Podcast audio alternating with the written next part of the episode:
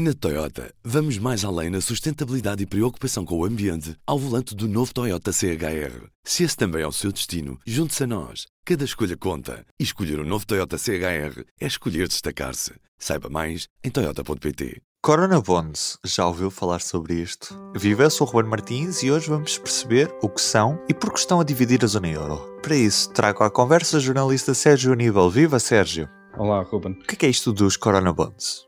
Os Corona Bonds são uma, a designação dada atualmente à, à ideia já muito antiga de Eurobonds.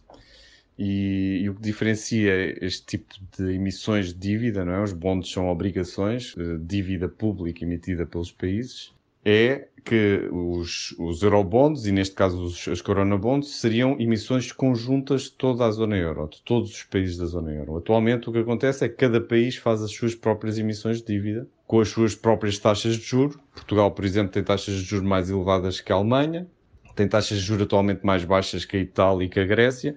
Portanto, os investidores uh, avaliam o risco que, que correm ao emprestar a cada país e pedem mais dinheiro quando emprestam dinheiro a Portugal do que quando emprestam dinheiro à Alemanha. Que agora, atualmente, até a Alemanha consegue receber dinheiro emprestado e ainda receber juros por isso. No caso dos Corona Bonds, seria uma emissão conjunta e, portanto, toda a zona euro fazia uma emissão de dívida. As taxas de juros seriam mais baixas do que aquelas que Portugal consegue. Portanto, Portugal beneficiaria se, se se conseguisse financiar através desse instrumento, conseguiria obter financiamento mais barato do que agora consegue. A Itália ainda mais barato. Uh, a Alemanha poderia não, ter muito, não teria muito a ganhar com estas emissões. E correria o risco de, no caso de, por exemplo, a Itália não conseguir depois amortizar a sua parte da dívida, ter que ser ela uh, a entrar, digamos assim, com o dinheiro. E é por isso que os países do Norte, Alemanha, Holanda, Áustria e Finlândia, são os países que estão a ser identificados como os principais opositores desta ideia, não querem avançar para uma mutualização de dívida, ou seja, para emissões conjuntas de dívidas, para a emissão destas Corona Bonds. Que outras soluções é que há em cima da mesa nesta altura? A solução que parece estar a ser possível de negociar neste momento é uma solução intermédia, em que uma entidade que já existe, que é o mecanismo Europeu de Estabilidade, que, que, foi o mecanismo que foi usado para financiar os programas de resgate a Portugal, à Grécia, eh, durante a, a última crise. O mecanismo eh, de estabilidade europeu abriria linhas de crédito aos países que necessitassem.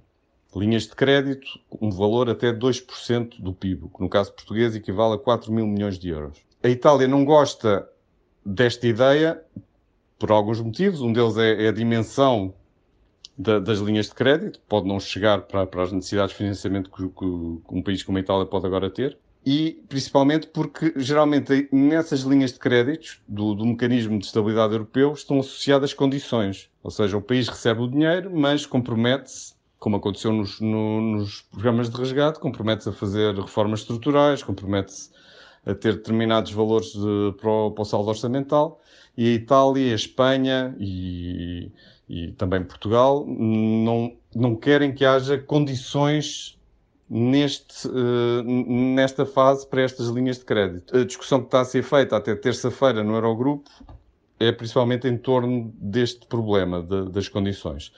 Os países do Sul, onde estão incluído Portugal, quererão ainda ir mais longe.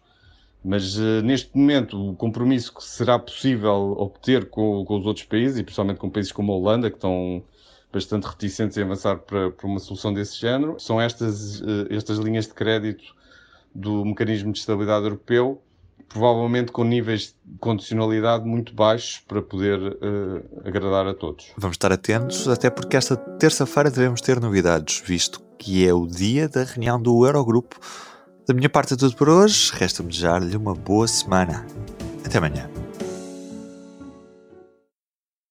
Na Toyota, vamos mais além na sustentabilidade e preocupação com o ambiente ao volante do novo Toyota CHR. Se esse também é o seu destino, junte-se a nós. Cada escolha conta. E escolher o um novo Toyota CHR é escolher destacar-se. Saiba mais em Toyota.pt.